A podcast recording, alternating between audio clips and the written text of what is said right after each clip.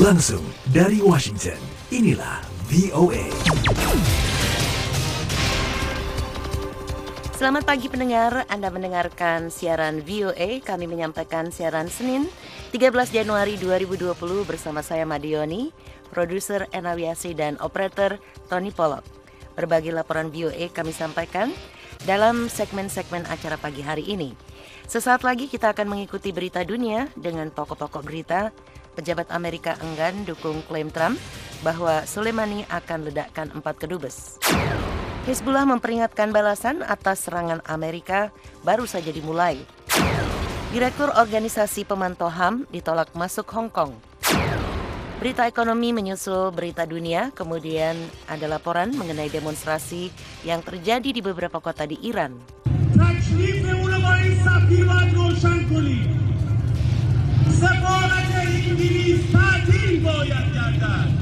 Laporan internasional lainnya mengenai letusan, letusan gunung berapi di Filipina, serta laporan diplomasi dan peningkatan pertahanan diperlukan dalam kasus Natuna Utara. Personel gabungan dari TNI dan Polri juga saat ini sedang melakukan pengejaran terhadap kelompok separatis bersenjata pimpinan Egyanus Kogoya tersebut. Demikian pendengar cuplikan laporan-laporan yang akan kami hadirkan pagi hari ini. Tapi sebelum kita ikuti laporan-laporan tersebut, inilah berita dunia bersama Karlina Amkas. Selamat pagi pendengar, pejabat-pejabat penting Amerika hari Minggu enggan mendukung klaim Presiden Donald Trump bahwa Komandan Pasukan Quds Iran, Qasem Soleimani, hendak meledakkan empat kedubes Amerika sebelum Trump memerintahkan serangan drone untuk membunuhnya.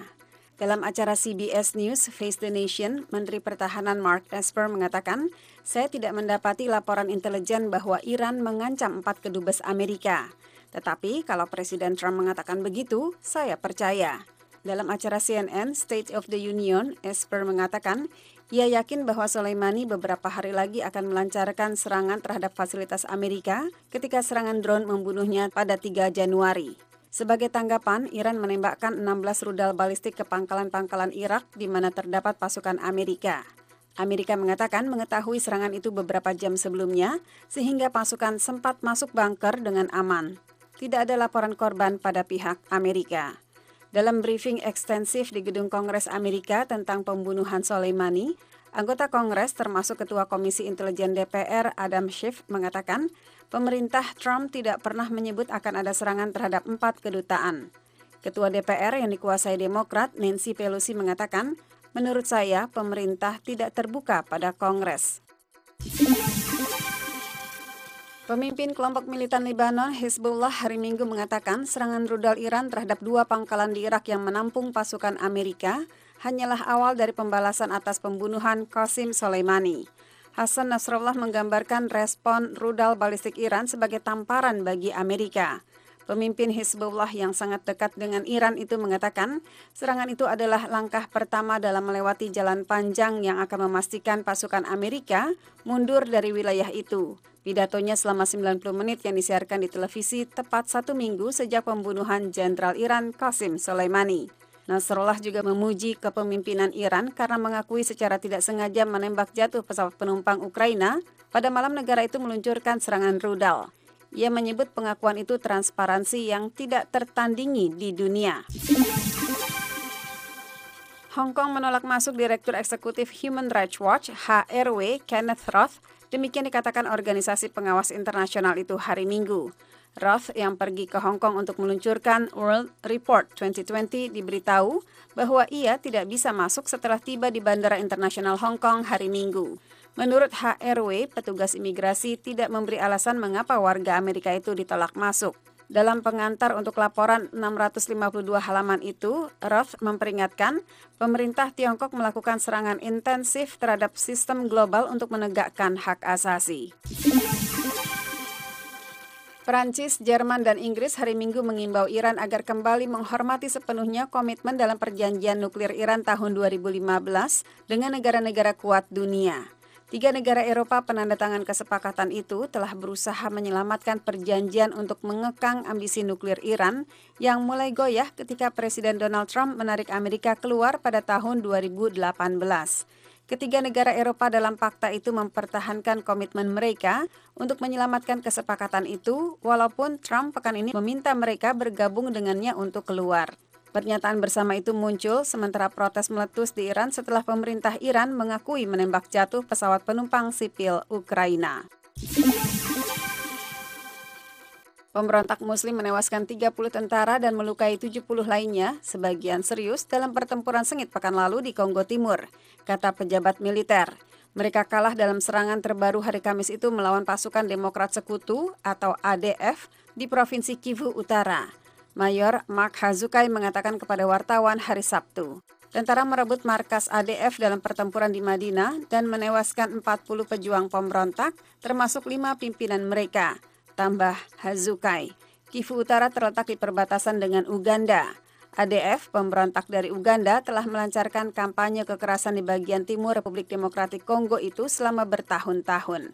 Hazukai menggambarkan mereka sebagai fundamentalis muslim. Militer mengumumkan kampanye melawan ADF pada 30 Oktober. Pemberontak dituduh membunuh lebih dari seribu orang di wilayah Beni di bagian utara Kivu Utara sejak tahun 2014.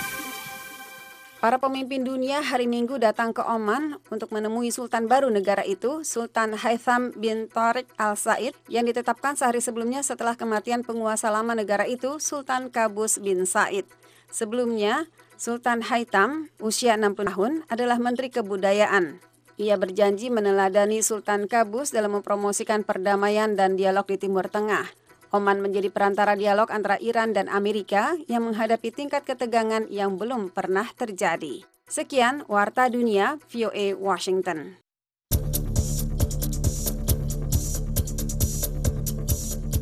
Pendengar berikut kita ikuti laporan ekonomi bersama Jimmy Manan.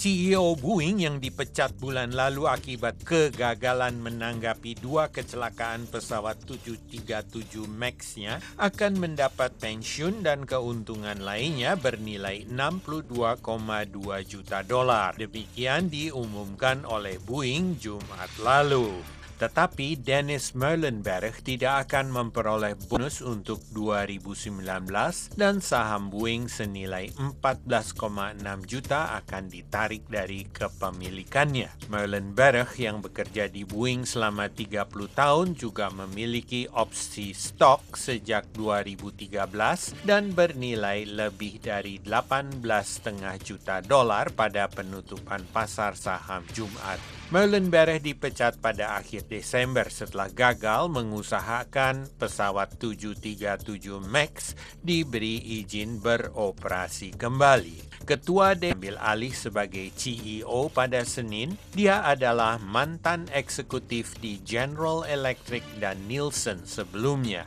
serta punya citra sebagai ahli untuk menyehatkan kembali bisnis. Calhoun usia 62 tahun akan menerima gaji senilai 1,4 juta dolar ditambah beberapa juta lagi dalam bentuk bonus dan saham termasuk 7 juta dolar seandainya dia berhasil membuat 737 MAX bisa dioperasikan kembali. Pesawat Boeing 737 MAX dilarang terbang sejak Maret tahun lalu setelah serangkaian kecelakaan di Indonesia dan Ethiopia yang menewaskan 346 orang.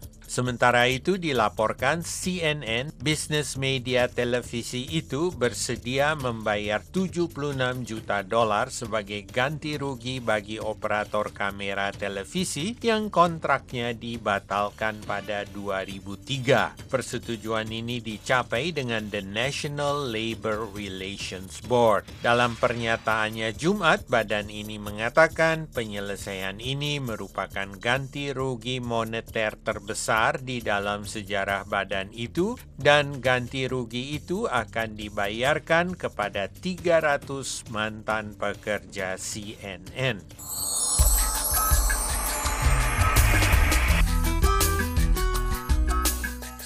The Voice of America.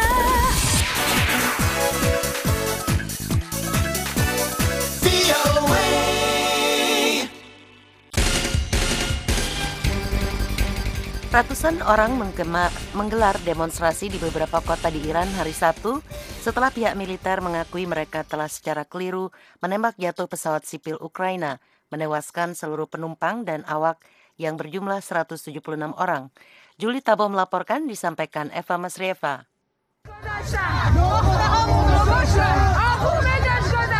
Pendengar malam untuk mengenang para penumpang pesawat Ukraina yang secara keliru ditembak jatuh oleh sistem pertahanan udara Korps Garda Revolusioner Islam Iran bergulir menjadi demonstrasi anti pemerintah di kota-kota di seluruh Iran. Presiden Iran Hasan Rouhani mengeluarkan pernyataan yang menyebut insiden tragis itu terjadi karena kesalahan manusia. Dibutuhkan waktu selama tiga hari bagi pemerintah Iran untuk akhirnya menyatakan bertanggung jawab atas jatuhnya pesawat yang menewaskan seluruh penumpang dan awaknya itu.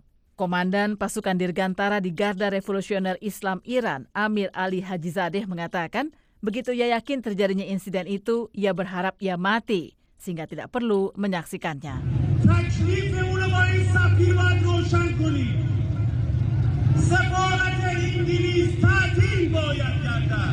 Sejumlah acara mengenang para korban berubah menjadi demonstrasi kemarahan di jalan-jalan. Sebagian berteriak, pemimpin kami bodoh dan sumber rasa malu. Lainnya mengecam Garda Revolusioner Islam Iran sebagai pasukan yang tidak kompeten dan membuat malu bangsa kita. Polisi terpaksa menembakkan gas air mata untuk membubarkan kerumunan massa.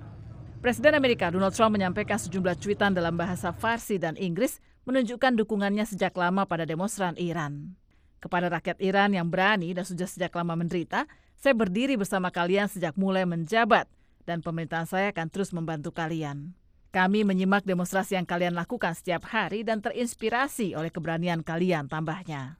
Kemarahan terhadap jatuhnya pesawat penumpang Ukraina itu kian meluas. Presiden Ukraina Volodymyr Zelensky dalam pernyataan hari Sabtu mengatakan, Iran telah mengaku bersalah menembak jatuh pesawat Ukraina, ujar Zelensky. Tetapi kami menuntut pengakuan bersalah secara penuh, tambahnya. Kami minta jaminan Iran untuk melakukan penyelidikan penuh dan terbuka membawa orang-orang yang bertanggung jawab ke meja hukum, mengembalikan jenazah para korban, membayar kompensasi, dan meminta maaf secara resmi lewat saluran diplomatik, tegasnya. Perdana Menteri Kanada Justin Trudeau juga menuntut jawaban. Uh, the message to people around the world who are outraged at this uh, this incident. Pesan kepada orang-orang seluruh dunia yang marah karena insiden ini adalah mereka menuntut jawaban, akuntabilitas dan juga keadilan.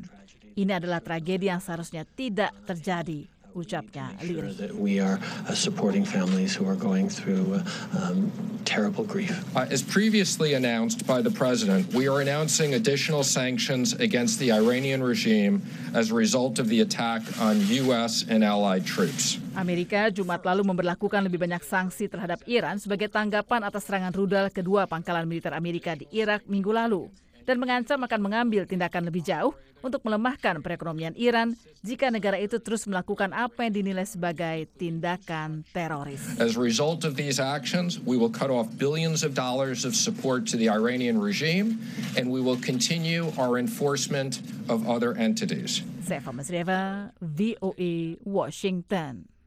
The Voice of America, VOA.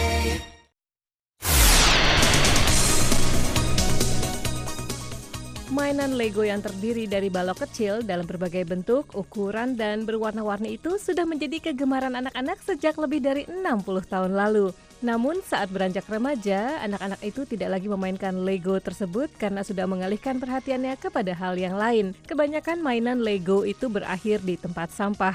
Beberapa waktu lalu, perusahaan Lego meluncurkan Lego Replay, sebuah program percontohan yang berupaya membuat mainan Lego yang sudah tidak digunakan itu dapat membuat anak lain merasa senang. Tim Brooks Wakil Direktur Bidang Pelestarian Lingkungan dari kantor pusat perusahaan Lego di Billund, Denmark mengatakan kebanyakan balok-balok Lego yang ada di luar sana itu memiliki lebih banyak nilai bermainnya karena dimainkan selama beberapa generasi. Jadi untuk menghancurkan dan membentuknya kembali merupakan pemborosan energi dan sumber daya. Brooks menambahkan ide program Lego Replay berasal dari orang tua yang tidak tahu apa yang harus mereka lakukan terhadap balok-balok Lego usang itu.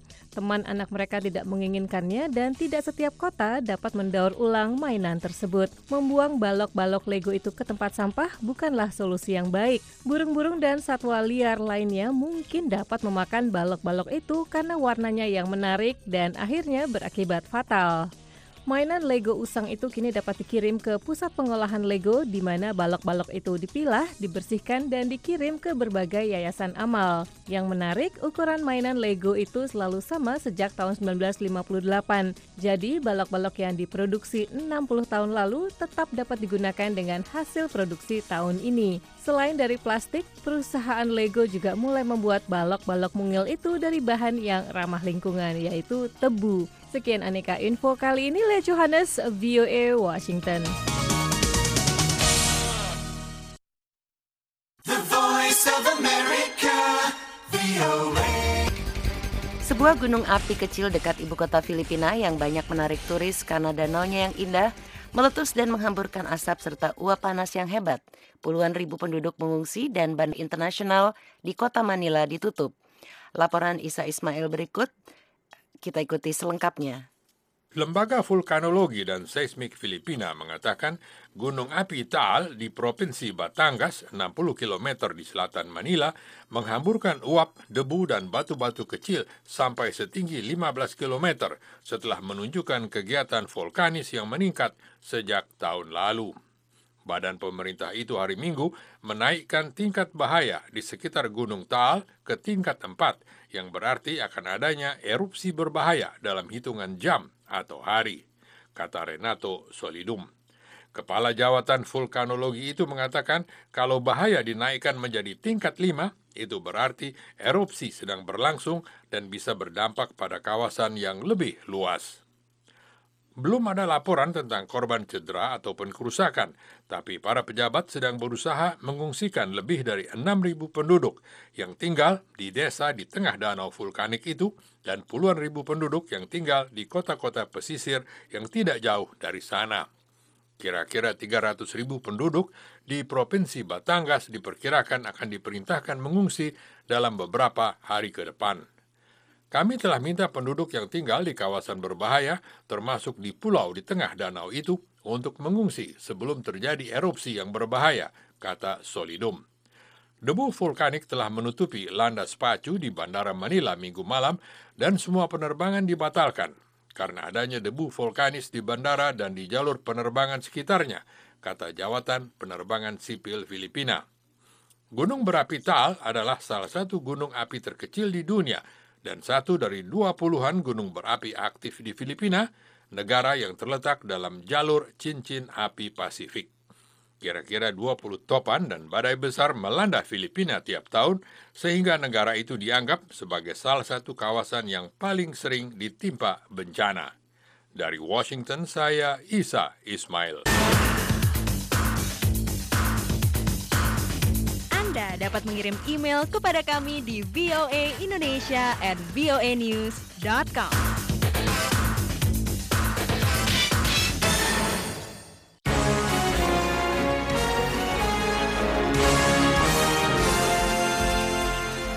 Pemerintah Indonesia diminta melakukan upaya diplomasi dengan pemerintah Tiongkok terkait kasus Natuna Utara guna menghasilkan jalan keluar yang baik dan tidak merongrong keutuhan bangsa Fatia Wardah, reporter VOA melaporkan dari Jakarta. Insiden antara Indonesia dan Tiongkok di Natuna Utara kembali panas setelah sejumlah kapal penangkap ikan milik Tiongkok memasuki perairan Natuna secara ilegal Desember lalu. Indonesia sempat memanggil duta besar Tiongkok di Jakarta dan menyampaikan protes keras atas pelanggaran di zona ekonomi eksklusif termasuk kegiatan penangkapan ikan ilegal serta pelanggaran kedaulatan oleh pasukan penjaga pantai Tiongkok. Anggota Komisi Pertahanan dan Luar Negeri Dewan Perwakilan Rakyat Nurul Komaril Arifin atau dikenal dengan Nurul Arifin menyarankan agar pemerintah Indonesia melakukan diplomasi tingkat tinggi dengan pemerintah Tiongkok terkait kasus Natuna ini agar menghasilkan jalan keluar yang baik. Jika Tiongkok tidak mau berdamai lanjutnya maka sebaiknya kasus ini dibawa ke Perserikatan Bangsa-Bangsa PBB sehingga dapat mendudukan masalah tersebut secara proporsional. Pemerintah harus meningkatkan pertahanan tambahnya.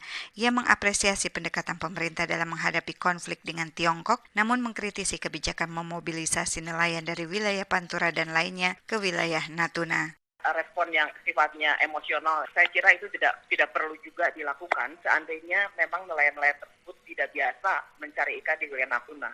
Kan tidak mudah juga orang harus beradaptasi dengan satu situasi laut yang berbeda dengan daerah-daerah yang menjadi wilayah tempat dia biasanya menangkap ikan gitu. Uh, menurut saya tidak membantu ya. Malah seperti menghadapkan nelayan dengan nelayan.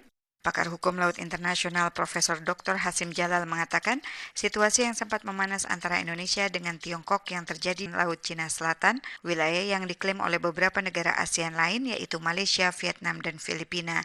Menurutnya klaim Tiongkok di Laut Cina Selatan tidak jelas mengadakan berbagai-bagai meeting dan discussion tentang itu tentang apa yang sesungguhnya diklaim oleh China di Laut Cina Selatan itu karena tidak jelas dengan garis nine dash line itu Pemerintah Indonesia menyatakan tidak akan pernah mengakui 9 line Tiongkok atau garis batas yang ditetapkan Tiongkok karena penarikan garis tersebut bertentangan dengan UN Close tahun 1982. UN Close adalah Konvensi Hukum Laut PBB.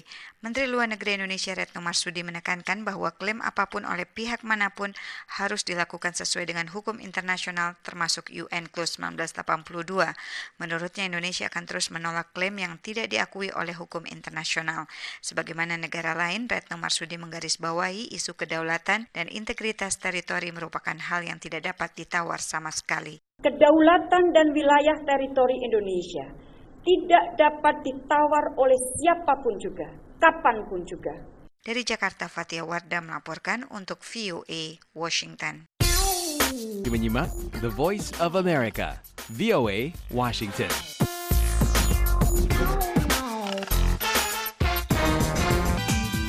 Sebuah perusahaan rintisan atau startup milik Amerika telah merekayasa ulang biji kopi yang menghasilkan imitasi kopi dengan rasa yang sama, namun tanpa waktu, biaya, dan dampak terhadap lingkungan atas penggunaan biji kopi tersebut. Pada bulan Maret 2019, Atomo Coffee mengumpulkan 25 ribu dolar melalui Kickstarter penggalangan dana secara online. Kurang dari enam bulan kemudian, sebuah perusahaan modal Ventura Hong Kong menginvestasikan dana tersebut sebesar 2,6 juta dolar untuk benih biji kopi tersebut dengan harapan produk komersial Cold Fresh dapat tersedia pada awal 2020. Maria Madalo melaporkan disampaikan Metrini Giopani. Berbasis di Seattle, Atomo Coffee merupakan gagasan dua orang bersahabat. Salah seorangnya adalah pakar makanan yang kian frustrasi dengan rasa kopi yang tidak konsisten. Jared Stopforth, salah seorang pendiri Atomo Coffee mengemukakan. So I decided to look into it and see if I myself could create coffee saya putuskan untuk memeriksa sekaligus melihat apakah saya sendiri dapat membuat kopi mulai dari atom hingga menjadi produk akhir. Jadi pengembangan secara molekuler menjadikan kopi tetap berkualitas. Ide menganalisa kopi terdiri dari apa saja sehingga mereka dapat membuatnya kembali dari garasinya. Teman Jared, Andy Klestitz, pada awalnya skeptis dengan ide untuk membuat kopi tanpa biji. I think I thought, what is this even possible? Why saya berpikir apakah hal ini memungkinkan, apa yang harus dilakukan dan bagaimana caranya. Jadi kami pergi ke garasi Jared dan mulai memformulasikan secangkir kopi di garasinya. Di tengah-tengah musim dingin di Seattle. Jared mengambil biji kopi itu lalu memetakan semua senyawanya termasuk mengendus aromanya serta komponen cairannya melalui proses yang disebut model penghilangan hingga kopinya tidak ada dan kemudian menambahkannya sampai menjadi kopi kembali. Saat mencicipi racikan kopi-kopi lain, Victoria Exton menjatuhkan pilihannya. I like the um, the one with the yellow, I mean the orange dot. I think it tastes a little more full-bodied. Saya suka yang warna kuning. Maksud saya yang bertitik oranye. Rasanya sedikit lebih sempurna menurutku. Rasanya lebih ringan, sedikit lebih halus. Andy Klitz mengungkapkan minuman dingin favorit yang dipilih sebenarnya adalah Atomo. Sementara itu Matt Reinhardt, salah seorang pengecap rasa terkesan, apakah kopi imitasi tersebut benar-benar kopi seutuhnya? Jared menjelaskan lebih jauh. We are making coffee exactly as you would experience it from a bean.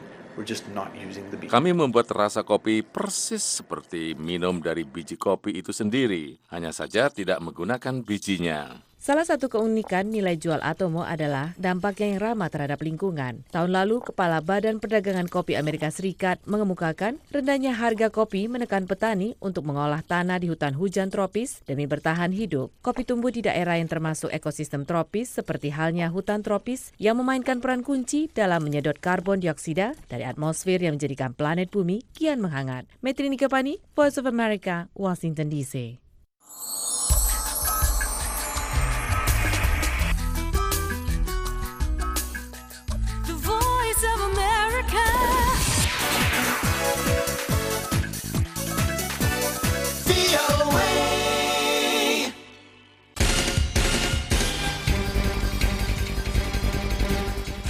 Ratu Elizabeth II hari Minggu menghadiri gereja di kediamannya di Sandringham menjelang pertemuan untuk menentukan masa depan Pangeran Harry dan istrinya Meghan setelah pasangan itu membuat keputusan yang mengejutkan untuk meninggalkan peran mereka di dalam keluarga kerajaan Inggris. Berikut kami sampaikan selengkapnya.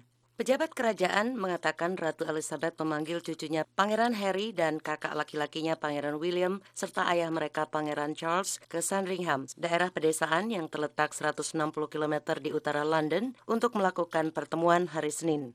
Pertemuan ini mencerminkan maksud Ratu untuk mencegah dampak buruk dari keputusan Harry dan Meghan untuk mundur sebagai bangsawan senior, bekerja secara mandiri dan meraih kebebasan finansial, serta membagi waktu mereka antara Inggris dan Amerika Utara. Pasangan itu yang juga dikenal sebagai Duke and Duchess of Sussex hari Rabu menyampaikan pengumuman tanpa memberitahu ratu atau anggota keluarga kerajaan lainnya terlebih dahulu. Pangeran William diperkirakan akan menuju Sandringham dari London dan Pangeran Harry dari kediamannya di Windsor, barat ibu kota Inggris itu. Charles akan terbang kembali dari negara Teluk Oman di mana ia hari Minggu menghadiri upacara bela sungkawa setelah kematian Sultan Qaboos bin Said. Meghan yang berada di Kanada bersama bayi pasangan itu, Archie, kemungkinan akan bergabung dalam pertemuan itu melalui telepon. Istana Buckingham mengatakan serangkaian kemungkinan akan dibahas, tetapi Ratu bertekad untuk menyelesaikan situasi itu dalam beberapa hari, bukan beberapa minggu. Istana mengatakan tujuannya adalah menyetujui langkah-langkah selanjutnya pada pertemuan Senin. Setelah pembicaraan berhari-hari, keputusan apa pun akan membutuhkan waktu untuk pelaksanaannya. Di antara rincian yang perlu diputuskan adalah siapa yang akan membayar keamanan pasangan itu yang saat ini didanai pembayar pajak, kegiatan keuangan apa yang bisa mereka lakukan, dan apa konsekuensi pajaknya dengan pindahnya pasangan itu ke Kanada atau Amerika. Harry yang berada di urutan ke-6 tahta menikah dengan aktris Amerika Meghan Markle di Windsor Castle pada tahun 2018 dan putra mereka lahir pada Mei 2019. Meskipun banyak yang memuji pasangan itu karena membawa pembaharuan dan glamor pada keluarga kerajaan, pengumuman minggu lalu menunjukkan perubahan yang sangat mengejutkan akan meningkatnya keretakan antara pasangan itu dan anggota keluarga kerajaan lainnya. Harry dalam wawancara bulan Oktober mengatakan ia dan William yang pada suatu hari ditakdirkan menjadi raja berada di jalur berbeda. Keputusan pasangan itu untuk menjauhkan diri dari keluarga kerajaan telah menuai reaksi beragam. Banyak warga Inggris menyampaikan simpati kepada Meghan dan Harry, tetapi mengatakan mereka seharusnya tidak mendapat pengamanan yang didanai pembayar pajak jika tidak melakukan tugas publiknya sebagai anggota kerajaan.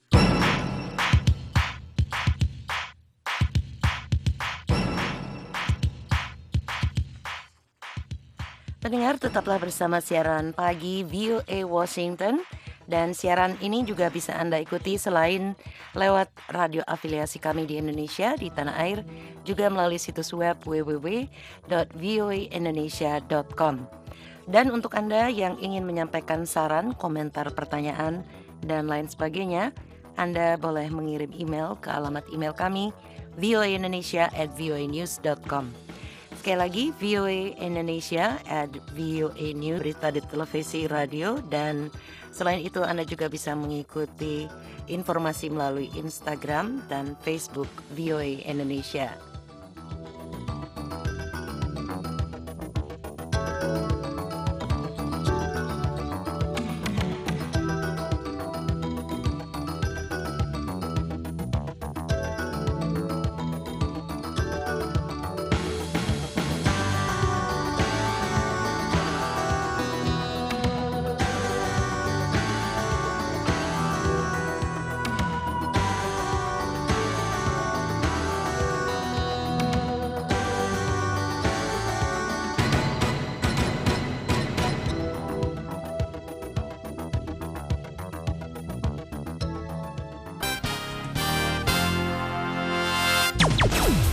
Langsung dari Washington, inilah VOA. Selamat pagi, VOA saat ini menyampaikan siaran Senin 13 Januari 2020 langsung dari ibu kota Amerika Washington DC.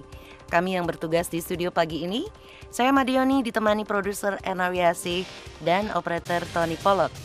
Reporter-reporter VOA lainnya siap menyampaikan laporan dalam berbagai topik. Tapi sebelumnya kita ikuti dulu sari berita bersama Karlina Amkas. Selamat pagi pendengar, pejabat-pejabat penting Amerika hari Minggu enggan mendukung klaim Presiden Donald Trump bahwa Komandan Pasukan Quds Iran, Qasem Soleimani, hendak meledakkan empat kedubes Amerika sebelum Trump memerintahkan serangan drone untuk membunuhnya. Dalam acara CBS News Face the Nation, Menteri Pertahanan Mark Esper mengatakan, saya tidak mendapati laporan intelijen bahwa Iran mengancam empat kedubes Amerika. Tetapi kalau Presiden Trump mengatakan begitu, saya percaya. Dalam acara CNN State of the Union, Esper mengatakan, ia yakin bahwa Soleimani beberapa hari lagi akan melancarkan serangan terhadap fasilitas Amerika ketika serangan drone membunuhnya pada 3 Januari. Pemimpin kelompok militan Lebanon, Hezbollah, hari Minggu mengatakan serangan rudal Iran terhadap dua pangkalan di Irak yang menampung pasukan Amerika hanyalah awal dari pembalasan atas pembunuhan Qasim Soleimani. Hasan Nasrallah menggambarkan respon rudal balistik Iran sebagai tamparan bagi Amerika. Pemimpin Hezbollah yang sangat dekat dengan Iran itu mengatakan serangan itu adalah langkah pertama dalam melewati jalan panjang yang organisasi pengawas internasional itu hari Minggu. Roth yang pergi ke Hong Kong untuk meluncurkan World Report 2020 diberitahu bahwa ia tidak bisa masuk setelah tiba di Bandara Internasional Hong Kong hari Minggu. Menurut HRW, petugas imigrasi tidak memberi alasan mengapa warga Amerika itu ditolak masuk. Perancis, Jerman, dan Inggris hari Minggu mengimbau Iran agar kembali menghormati sepenuhnya komitmen dalam perjanjian nuklir Iran tahun 2015 dengan negara-negara kuat dunia. Tiga negara Eropa penandatangan kesepakatan itu telah berusaha menyelamatkan perjanjian untuk mengekang ambisi nuklir Iran yang mulai goyah ketika Presiden Donald Trump menarik Amerika keluar pada tahun 2018. Pemberontak muslim menewaskan 30 tentara dan melukai 70 lainnya, sebagian serius dalam pertempuran sengit pekan lalu di Kongo Timur, kata pejabat militer. Mereka kalah dalam serangan terbaru hari Kamis itu melawan pasukan Demokrat Sekutu atau ADF di Provinsi Kivu Utara. Mayor Mark Hazukai mengatakan kepada wartawan hari Sabtu. Para pemimpin dunia hari Minggu datang ke Oman untuk menemui Sultan baru negara itu, Sultan Haitham bin Tariq Al Said, yang ditetapkan sehari sebelumnya setelah kematian penguasa lama negara itu, Sultan Kabus bin Said. Sebelumnya, Sultan Haitam, usia 66 tahun, adalah Menteri Kebudayaan. Ia berjanji meneladani Sultan Kabus dalam mempromosikan perdamaian dan dialog di Timur Tengah. Sekian Sari Berita VOA.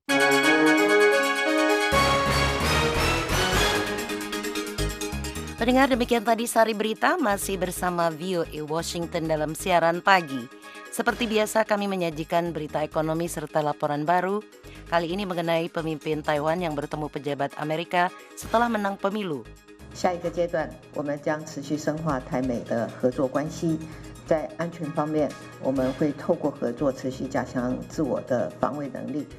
Demikian cuplikan salah satu laporan internasional dan kami sertakan pula laporan mengenai peringatan 75 tahun PBB dan pendapat Meli Caballero Anthony, profesor pada Raja Ratnam School of International Studies mengenai dampak peningkatan suhu bumi di Asia Tenggara. Four or five of countries in Southeast Asia are really, in terms of most climate vulnerable, you're talking about Indonesia, you're talking about Vietnam, you're talking about the Philippines, Ya pendengar, demikian cuplikan salah satu laporan kami. Selain itu, Amerika kini akan menyajikan program pelatihan selama 18 bulan di Los Angeles untuk membantu anggota geng memulai kehidupan baru. Berikut kita ikuti dulu berita ekonomi dan keuangan bersama Jimmy Manan.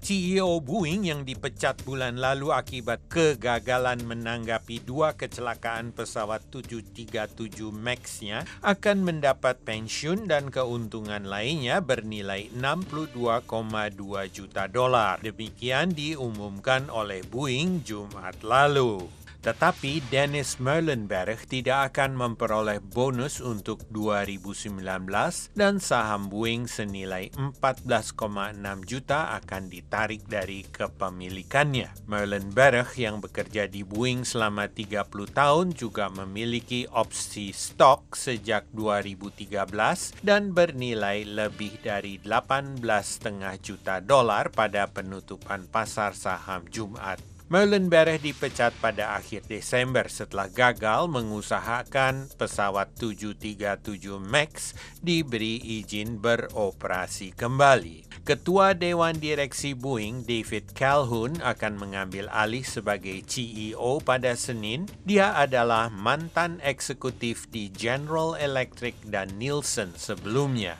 serta punya citra sebagai ahli untuk menyehatkan kembali bisnis. Calhoun usia 62 tahun akan menerima gaji senilai 1,4 juta dolar ditambah beberapa juta lagi dalam bentuk bonus dan saham termasuk 7 juta dolar seandainya dia berhasil membuat 737 MAX bisa dioperasikan kembali. Pesawat Boeing 737 MAX dilarang terbang sejak Maret tahun lalu setelah serangkaian kecelakaan di Indonesia dan Ethiopia yang menewaskan 346 orang. Sementara itu dilaporkan CNN, bisnis media televisi itu bersedia membayar 76 juta dolar sebagai ganti rugi bagi operator kamera televisi yang kontraknya dibatalkan pada 2003. Persetujuan ini dicapai dengan The National Labor Relations Board. Dalam pernyataannya Jumat, badan ini mengatakan penyelesaian ini merupakan ganti rugi moneter terbesar besar di dalam sejarah badan itu dan ganti rugi itu akan dibayarkan kepada 300 mantan pekerja CNN. Anda masih bersama Radio Voice of America Washington. Berbagai acara bisa Anda simak kembali lewat situs kami di www.voindonesia.com. Kami mengudara dalam siaran pagi dan siaran petang. Voice of America mendekatkan Anda pada dunia.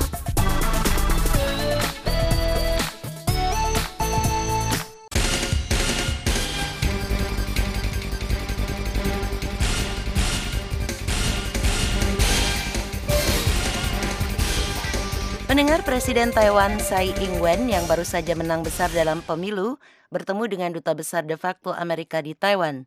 Sementara Tiongkok memperingatkan negara-negara supaya hanya mengakui pemerintah Tiongkok di Beijing. Ikuti laporan selanjutnya disampaikan Isa Ismail. William Brad Christensen, diplomat Amerika yang juga menjabat sebagai Direktur Lembaga Amerika di Taiwan, memberi ucapan selamat kepada Tsai yang menang dalam pemilu hari Sabtu. Tsai mengucapkan terima kasih atas dukungannya. Kata Tsai,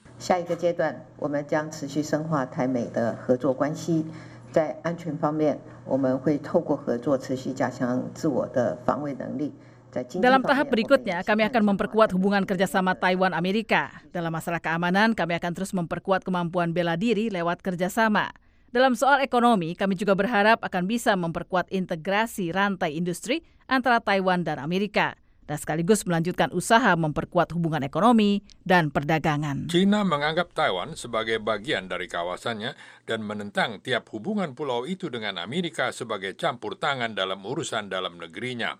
Amerika tidak punya hubungan diplomatik resmi dengan Taiwan, tapi mengatakan bertanggung jawab secara hukum untuk memastikan pulau itu bisa mempertahankan diri dari ancaman mana pun. Tsai berusaha untuk memperkuat hubungannya dengan Amerika dan menolak tekanan apa pun dari China dan pemerintahan Presiden Trump sepakat dengan sikap ini. Sejak memisahkan diri dari China ketika berlangsung Perang Saudara tahun 1949, Taiwan telah mengembangkan identitasnya sendiri, tapi tidak menyatakan diri sebagai negara merdeka. Pemerintah di Beijing terus mengklaim kedaulatan atas pulau yang berpenduduk 23 juta orang itu dan mengancam akan menggunakan kekerasan senjata untuk merebutnya kalau perlu.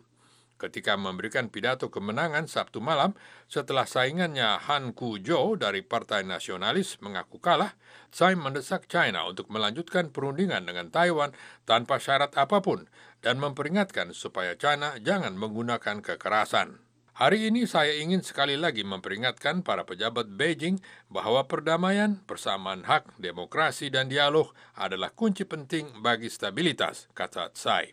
Saya ingin pemerintah di Beijing menyadari bahwa Taiwan yang demokratis dan pemerintahan kami yang terpilih secara demokratis tidak pernah akan menyerah pada ancaman. Kemenangan Tsai adalah kemunduran bagi Presiden China Xi Jinping, khususnya pada waktu China sedang berjuang dengan perekonomian yang melambat dan aksi unjuk rasa anti pemerintah yang kadang-kadang disertai kekerasan terus berlangsung di Hong Kong. Pol-pol pendapat umum menunjukkan Tsai unggul sebelum pemilu, tapi jumlah pemilih yang besar ikut membantunya mendapat lebih dari 8 juta suara. Penghitungan suara resmi menunjukkan Tsai mendapat 57 persen dan Han 30 persen suara. Partai Demokrat progresifnya juga menang di daerah-daerah yang biasanya mendukung kelompok nasionalis yang pro-China di Taiwan Tengah dan Selatan. Partai Tsai juga mempertahankan mayoritasnya dalam DPR yang beranggotakan 113 orang. Dari Washington, saya Isa Ismail.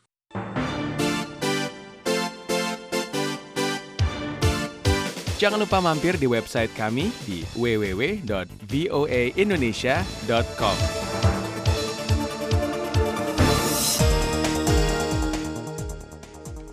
Pendengar persiapan untuk memperingati hari jadi Perserikatan Bangsa-Bangsa PBB ke-75 sedang berjalan. Sementara kemampuan badan dunia itu menjaga perdamaian dan keamanan dunia tampak semakin lemah. Wartawan VOA Elisa Slin melaporkan dari Jenewa, disampaikan Eva Masrieva. Pendengar Perserikatan Bangsa-Bangsa PBB didirikan setelah Perang Dunia Pertama, tepatnya pada tanggal 24 Oktober 1945, untuk mencegah konflik menghancurkan lainnya. 51 anggota pendiri badan itu berharap PBB akan berhasil setelah pendahulunya Liga Bangsa-Bangsa mengalami kegagalan mempertahankan perdamaian dan keamanan dunia.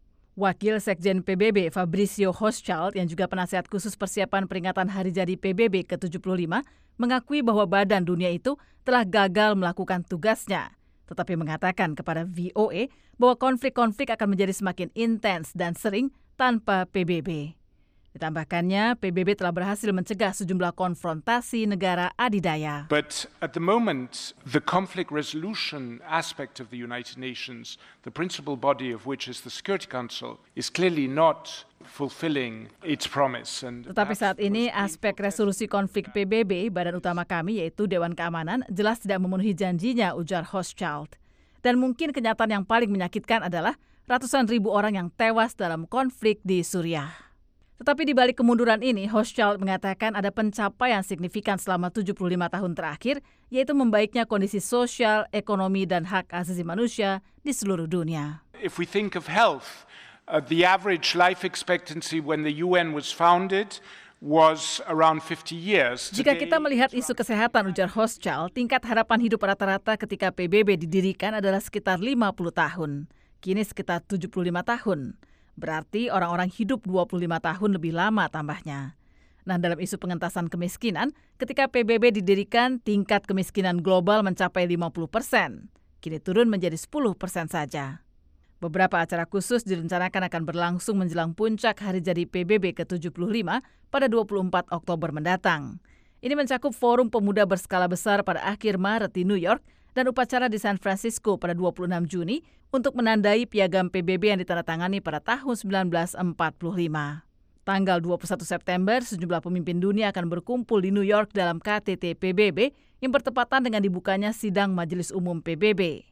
Negara-negara anggota akan membahas pendapat dan saran yang dikumpulkan sepanjang tahun ini tentang cara-cara meningkatkan kerjasama global. Saya Fama Reva, VOA, Washington. The Voice of America, VOA. Banyak orang bermimpi menanam sendiri tanaman selada dan tanaman herbal, namun tanah yang tidak subur, perubahan musim, atau kurangnya ruang dapat membuat hal ini mustahil. Dalam pameran Consumer Electronics Show atau CES di Las Vegas, sebuah perusahaan rintisan Amerika Serikat memberikan solusinya dengan meluncurkan pertanian hidroponik yang terhubung dengan Wi-Fi yang dapat diletakkan di dapur Anda. Pertanian secara hidroponik ini dapat dilakukan dengan menggunakan peralatan seukuran kulkas minibar. Pencipta peralatan itu menyatakan perangkat tersebut dapat mengubah cara berpikir kita mengenai bercocok tanam dan mengkonsumsi selada dan juga tanaman herbal. Perangkat yang diberi nama GrowPod itu dibuat oleh dua ilmuwan asal Indiana yang pernah bekerja untuk NASA. Perangkat tersebut hanya dihubungkan ke sumber listrik, wifi, dan air, dan tanaman pun siap tumbuh.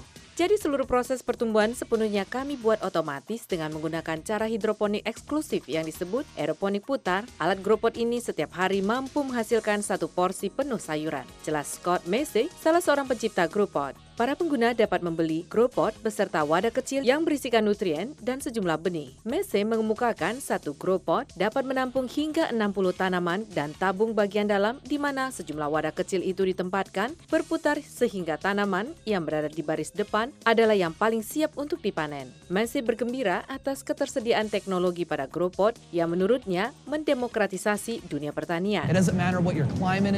Tidak masalah iklim di mana Anda tinggal, tak peduli seperti apa lingkungan di sekitar atau kualitas tanah di kawasan Anda berada. Teknologi hidroponik ini benar-benar memungkinkan pertanian portable di dalam rumah konsumen. Hingga saat ini, Gropod masih pada tahap prototipe dengan harga sekitar 2000 dolar.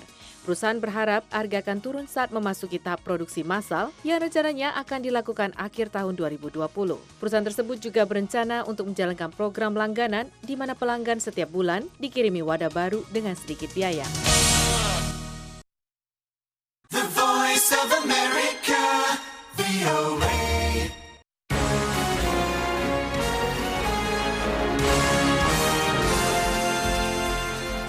kepolisian daerah Papua membantah pernyataan kelompok bersenjata yang telah menembak mati seorang personil BRIMOB di Kenyam, Kabupaten Duga, Sabtu.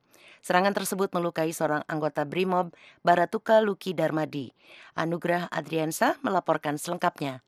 Kapolda Papua, Inspektur Jenderal Polisi Paulus Waterpau membantah kabar yang menyebut anggota BRIMOB tewas dalam penyerangan yang dilakukan kelompok separatis bersenjata pimpinan Egyanus Kogoya di Kenyam, Kabupaten Duga, Sabtu kemarin. Menurut Paulus, penyerangan tersebut hanya melukai seorang personel Brimob Polda Maluku yang di BKO-kan ke Papua berpangkat Bayangkara 1 bernama Luki Darmadi. Ya, itu ngaco itu siapa lagi itu. Hidup mereka udah penuh dengan kebohongan ya begitu.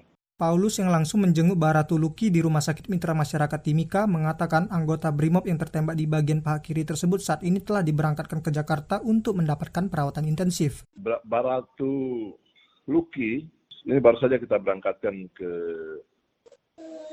apa ke Jakarta. Tadi saya datang jenguk langsung ke rumah sakit Caritas di apa Timika. Keadaannya biasa, dia kondisi normal. Hanya kakinya katanya kakinya yang kayak kesemutan begitu. Mungkin bisa karena aliran darah tidak nyampe Lanjut Paulus, situasi di Kenyam usai penyerangan yang dilakukan kelompok separatis bersenjata telah aman terkendali. Personel gabungan dari TNI dan Polri juga saat ini sedang melakukan pengejaran terhadap kelompok separatis bersenjata pimpinan Egyanus Kogoya tersebut. Sebelumnya, Tentara Pembebasan Nasional Papua Barat Organisasi Papua Merdeka atau TPNP BOPM mengklaim telah menembak dua anggota BRIMOB di Bandara Kenyam, Kabupaten Duga, Papua, Sabtu kemarin sekitar pukul 11 waktu Indonesia Timur. Dalam keterangan tertulis yang disampaikan juru bicara TPNP BOPM Sebi Sambom kepada VOA, penyerangan tersebut telah menewaskan satu anggota BRIMOB. Masih kata Sebi, pihaknya akan terus memberikan perlawanan di Kenyam, Kabupaten Duga, Papua. Anugerah Andriansyah melaporkan untuk VOA Washington.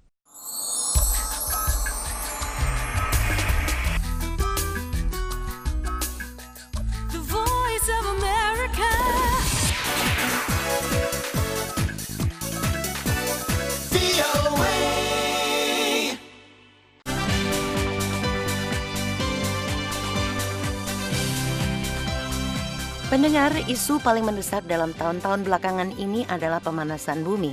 Dan apa yang bisa dilakukan untuk mencegah bencana alam yang pasti timbul apabila kita tidak bisa meredam emisi gas rumah kaca. Dampak peningkatan suhu bumi itu semakin menonjol dengan seringnya terjadi topan, angin ribut, banjir, dan kebakaran hutan yang mengakibatkan banyak orang harus mengungsi. Asia Tenggara khususnya paling rentan akan bencana ini. Ikuti keterangan Meli Caballero Antoni, profesor dari Raja Ratnam School of International Studies di Singapura. Caballero Antoni mengatakan di Asia Tenggara ada empat negara yang paling rentan terhadap perubahan iklim, yaitu Indonesia, Vietnam, Filipina, dan Myanmar. Four or five of countries in Southeast Asia are really, in terms of most climate vulnerable, you're talking about Indonesia, you're talking about Vietnam, you're talking about the Philippines, Myanmar. Keempat negara ini sangat peka terhadap perubahan iklim. Jadi, kalau kita bicara tentang dampaknya pada penduduk yang terpaksa mengungsi, angkanya bisa mencapai 16 juta orang. Pengungsian ini bukan hanya disebabkan bencana alam, tapi merupakan gabungan bencana alam dan konflik, kata Caballero Antoni. Di Filipina ada 3,9 juta, di Indonesia 857 ribu, dan di Myanmar ada kira-kira 340 ribu orang yang mengungsi. Ini belum terhitung lebih dari satu juta pengungsi Rohingya yang terpaksa melarikan diri ke Bangladesh karena konflik di Myanmar kata Profesor Caballero Antoni dalam diskusi di Brookings Institute belum lama ini. So this is shaping the discourse in Southeast Asia and if you talk about regional cooperation within Southeast Asia, one of the biggest agenda is really to deal with disasters. Ini semua mendorong kerjasama di Asia Tenggara.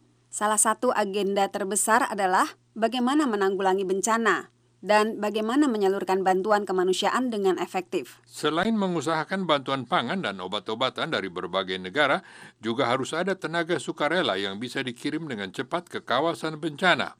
Ketika angin ribut, Nargis melanda Myanmar tahun 2008, sangat sulit membawa bantuan ke kawasan itu. But as a result of that, the region decided to have a legally binding agreement the uh, ADMIR, the ASEAN Disaster Management of, um, Measures for Emergency Response, which allows countries, of course, Karena itu, kawasan Asia Tenggara membuat peraturan yang disebut Asian Disaster Monitoring and Response System, disingkat ADMER, yang memungkinkan negara-negara memberikan bantuan dengan segera.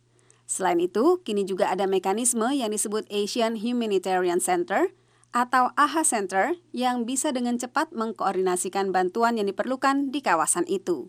Ketika terjadi topan Haiyan tahun 2013 di Filipina, bantuan bisa segera dikirim termasuk tenaga sukarela untuk membantu pemerintah setempat dan mengkoordinasikan bantuan yang datang dari banyak negara lain. Topan Haiyan itu adalah salah satu badai tropis paling kuat yang pernah melanda Asia Tenggara dengan angin berkecepatan 315 km per jam. Jumlah korban tewas tercatat lebih dari 6.300 orang dan kerugian material mencapai hampir 3 miliar dolar. Dari Washington, saya Isa Ismail. Anda masih bersama Radio Voice of America Washington. Berbagai acara bisa Anda simak kembali lewat situs kami di www.voindonesia.com. Kami mengudara dalam siaran pagi dan siaran petang. Voice of America mendekatkan Anda pada dunia.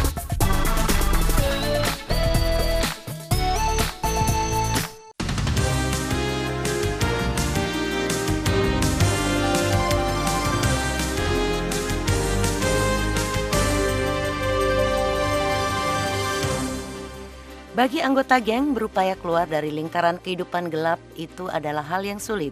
Namun, sebuah program pelatihan selama 18 bulan di Los Angeles bisa membantu seorang anggota geng, baik laki-laki dan perempuan, untuk memulai kehidupan baru. Berikut pengalaman salah seorang mantan anggota geng yang mengikuti program rehabilitasi tersebut, disampaikan Lea Johannes. This story is based on Osita, Los Angeles queen from that F. People, when they meet me after I tell my story, they tell me you are a legend. Sherry Lisa Garcia adalah seorang mantan anggota geng di Los Angeles. Ia kini bekerja di Homeboy Industries, sebuah organisasi yang memberi harapan, pelatihan, dan dukungan bagi mantan anggota geng dan mantan narapidana yang ingin memperbaiki hidup mereka dan memberikan kontribusi bagi komunitas. My name is Sherry Garcia and I am working at Homeboys Industry. It's basically to help you to get ready for a job and to learn how to act on yourself, you know. Sherry merasa bersyukur mendapat pelatihan di Homeboy Industries. If I wouldn't have came to Homeboys, Jika saya tidak datang ke Homeboy, saya tidak tahu apa jadinya saya saat ini. Homeboy Industry memberi pelatihan selama 18 bulan bagi mantan anggota geng dan narapidana. Ada perubahan yang terjadi pada Sherry setelah mulai mengikuti program tersebut. I've been here five months now. Saya sudah berada di tempat ini selama lima bulan dan tempat ini telah merubah saya. Saya belajar rendah hati, saya belajar untuk melihat orang lain bukan sebagai musuh, saya menyukai tempat ini. Ia memiliki masa kecil yang pahit. Ia dipukuli oleh ibunya, seorang peminum minuman keras dan pengguna narkoba. Saat berusia 12 tahun, ibunya membawa Sherry ke sebuah taman dan memperkenalkannya kepada salah satu geng di sana. Ibunya lalu menyuruh Sherry menjadi anggota salah satu geng. Sherry lalu mulai ikut menggunakan dan menjual narkoba. Ia menambahkan, the neighborhood's always going to be there. Kawasan itu akan selalu ada, saya tidak akan pernah melupakan mereka dan dari mana asal saya. Emily Shapa adalah seorang pembimbing di Homeboy Industry yang menjelaskan program pelatihan tersebut. During the process of being here, they also get some skills on Selama mereka berada di sini, mereka mendapat pelatihan seperti bagaimana bekerja sebagai petugas kebersihan, bagaimana bekerja di toko roti, atau bahkan bekerja di kantor. Jadi kini mereka memiliki daftar riwayat kerja yang memperlihatkan keahlian yang mereka miliki. Tujuannya adalah agar mereka bisa mendapat pekerjaan di luar Homeboy Industries. Bagi Sherry Garcia ini merupakan peluang untuk memperoleh kehidupan yang lebih baik bagi dirinya dan ketiga putrinya. I got my girls to think about. I'm trying to show them a better life than Saya harus memikirkan ketiga anak perempuan saya. Saya ingin memperlihatkan kehidupan yang lebih baik kepada mereka daripada apa yang dilakukan oleh ibu saya. Saya tidak ingin putri saya menjalani kehidupan seperti yang saya alami. Proud of you, home girl. This song was inspired by you. Sekian Amerika Kini, Lea Johannes, VOA Washington.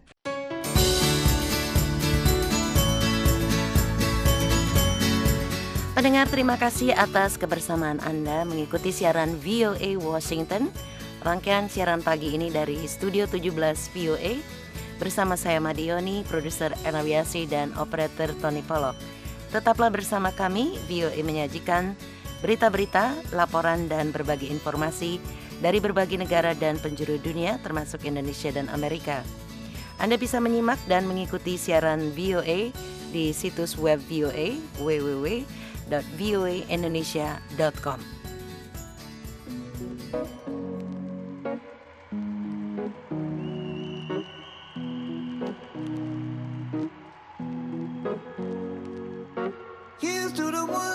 that. Cheers to the wish you were here, but you're not. Cause the drinks bring back all the memories of everything we've been through. Toast to the ones here today. Toast to the ones that we lost on the way. Cause the drinks bring back all the memories. And the memories bring back, memories bring back your. There's a time that I remember when I did not know no pain. When I believed in forever, everything will stay the same. Now my heart feel like December when somebody say your name. Cause I can't reach out to call you, but I know I will one day. Everybody hurts sometimes, everybody hurts someday. But everything gon' be alright. Gonna raise a glass and say, hey. Here's to the ones that we got. Cheers to the wish you were here, but you're not. Cause the dreams bring back all the memories of everything we've been through. Toast to the ones here today. Toast to the ones that we lost on the way. Cause the drinks bring back all the memories. And the memories bring back, memories bring back your.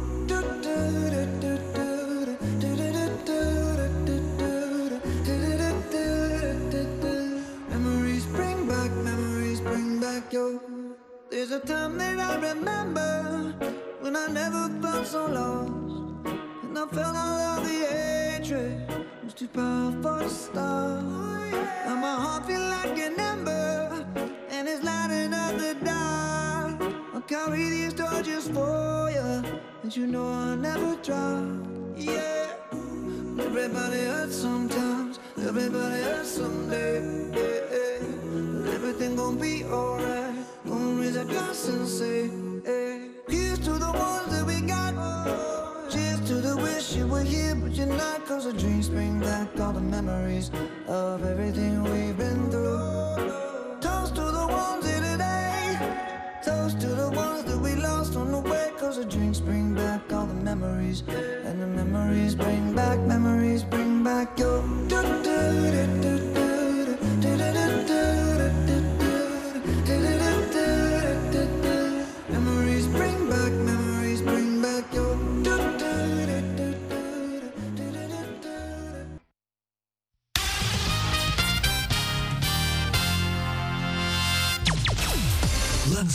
dari Washington, inilah VOA.